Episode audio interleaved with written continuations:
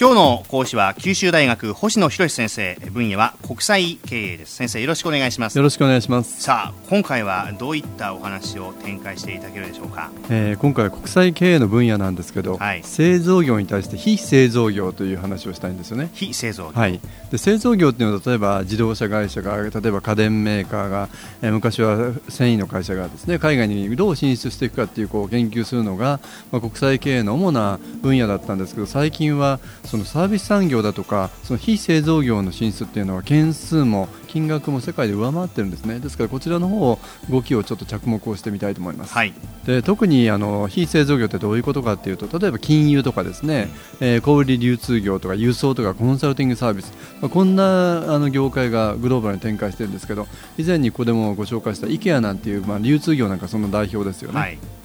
で例えばこういうサービス産業、非製造業が海外に進出するということは非常に大変なことなんです。うん、なぜ大変かというと、ええ、製造業であればその製品というものは自分で見ることができますよね。で見てそれがいい機能を持ってていいデザインで使い勝手が良くてで価格もそこそこ適切ということになればそしたら自分で判断してそれを購入っていうやり方をしますよね。はい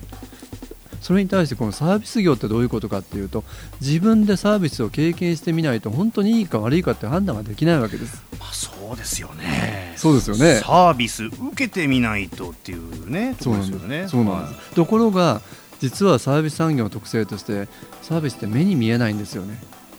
そうですね。言われてみればそうですよね。そうなんです、はいはい、ですから製品のように目に見えるわけじゃないんで、ええ、自分で体験してみないとわからない。例えばどういうことかって一つ例を挙げてみると、はい、非常にこうあのサービスに定評があるホテルがあるとしますよね、はい、もちろんここの施設がパブリックスペースだとか客室がいいか悪いかってことはもう目に見えることですけど、うん、そこのサービスが本当にいいかって自分で体験してみなきゃいけない。でところが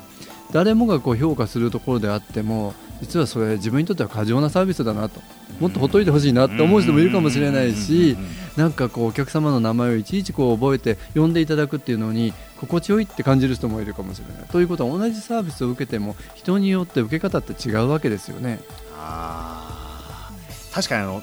タクシー乗ってますと、はい、自動で開けてくださる運転手さんもいらっしゃれば、はい、わざわざこう外出て行ってくれて、はい、出てこうやって丁寧に開けてくださる方いらっしゃって。これもいいなと思う方もいれば ちょっと過剰だなと思う方もたくさんいると思うんですまさにそういうことですよね。そういうことですよ。つまりサービスっていうのはどの人にとっても同じように受け取られるわけじゃないってことなんですよね。はいえー、で次にこの満足感っていうことなんですけどもこれもですねあのいつもいつも同じレベルで得られるかわからないわけです。例えばレストラン、えー、と前回すごくいいレストランがあったからお前誘って行ってみようと言って行ったみたとしますよね、うん、でところがちょっとその時とあの食材が違ってたりシェフがつくあの違ってたりということになると同じ満足感得られないかもしれない。でそもそも前回行った時は初めて行ったんでその驚きだとかその新鮮さっていうものに非常に自分が感動したかもしれないけど2回目って言うとそうなんないですよね。はいそうしたら同じお店が同じものを提供したとしてもそうはならないということは何かというと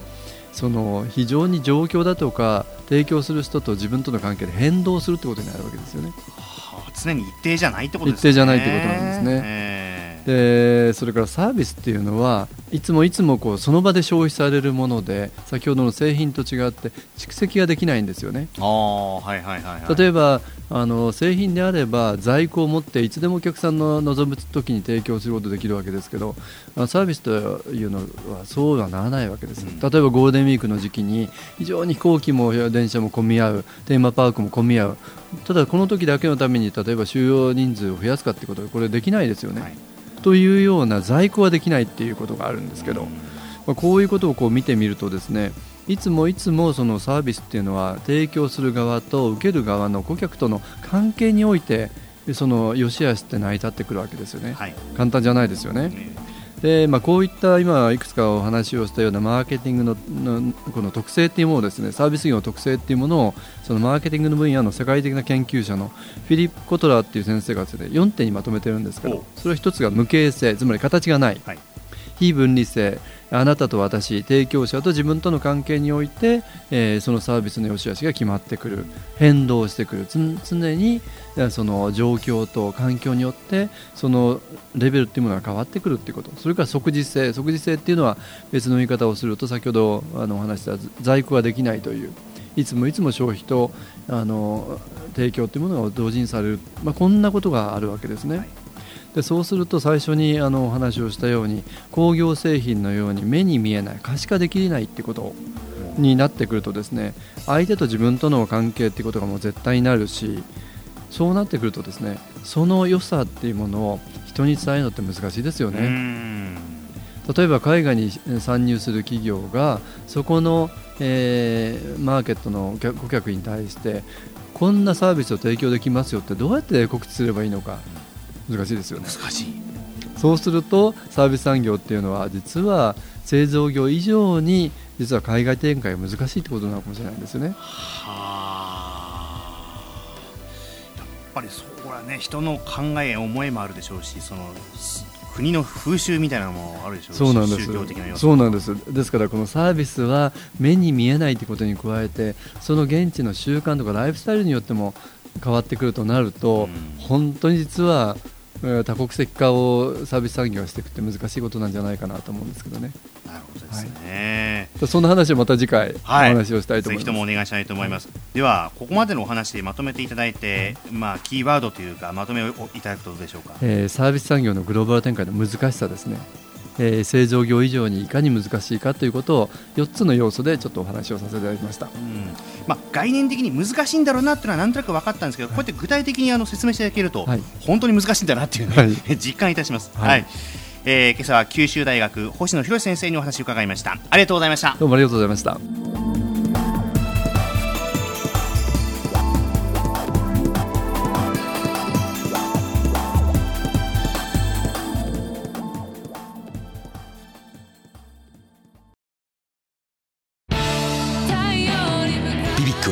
九州で生まれ